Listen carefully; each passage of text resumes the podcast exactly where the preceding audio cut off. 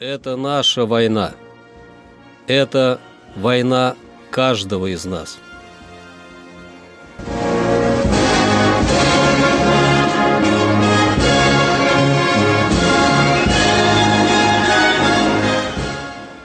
Проект информационного агентства «Регнум. Война.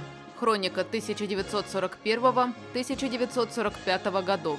26 октября.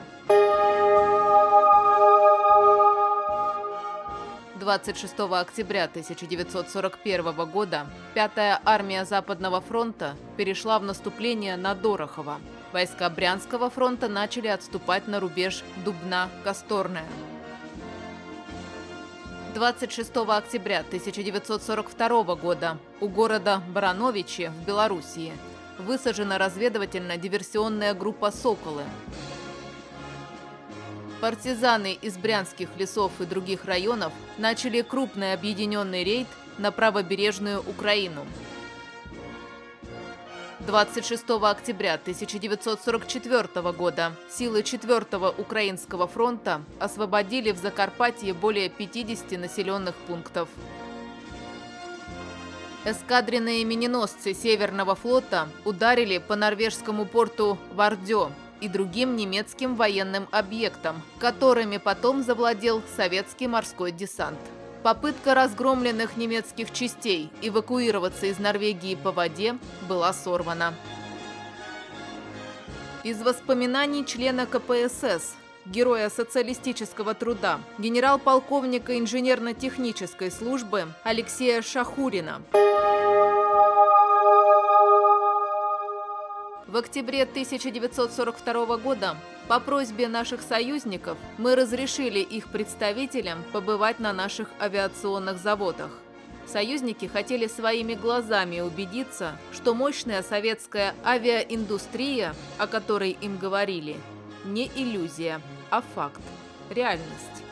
Надо сказать, что довольно продолжительное время американцы и англичане не верили, что Советский Союз справится с теми трудностями, которые породил захват врагом обширных территорий. Да и превосходство противника в воздухе поначалу тоже, видимо, не способствовало убеждению в том, что нам удастся когда-нибудь не только превзойти, но хотя бы сравняться с производством авиационной продукции на заводах наших противников мы пригласили американцев на один из авиационных заводов, который был эвакуирован за Волгу. Завод выпускал бронированный штурмовик конструкции Ильюшина, хорошо уже известный летающий танк. На завод приехали представители президента США Рузвельта Уэндел Уилки вместе с представителем американского посольства Стэнли и сопровождавшими их лицами. По стечению обстоятельств Стэнли уже был на этом заводе раньше, до его эвакуации, и теперь он увидел его снова.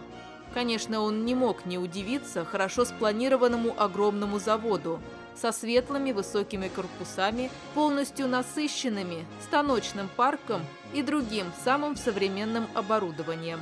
К моменту приезда американцев завод выпускал по 15 штурмовиков в день и имел внушительные заделы по заготовительным цехам.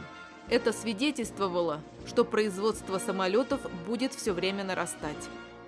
Стэнли внимательно всматривался в глаза рабочих и не без удивления подтвердил. «Да, это тот завод, на котором я был раньше. Я узнал многих рабочих и инженеров». Это наша война. Это война каждого из нас.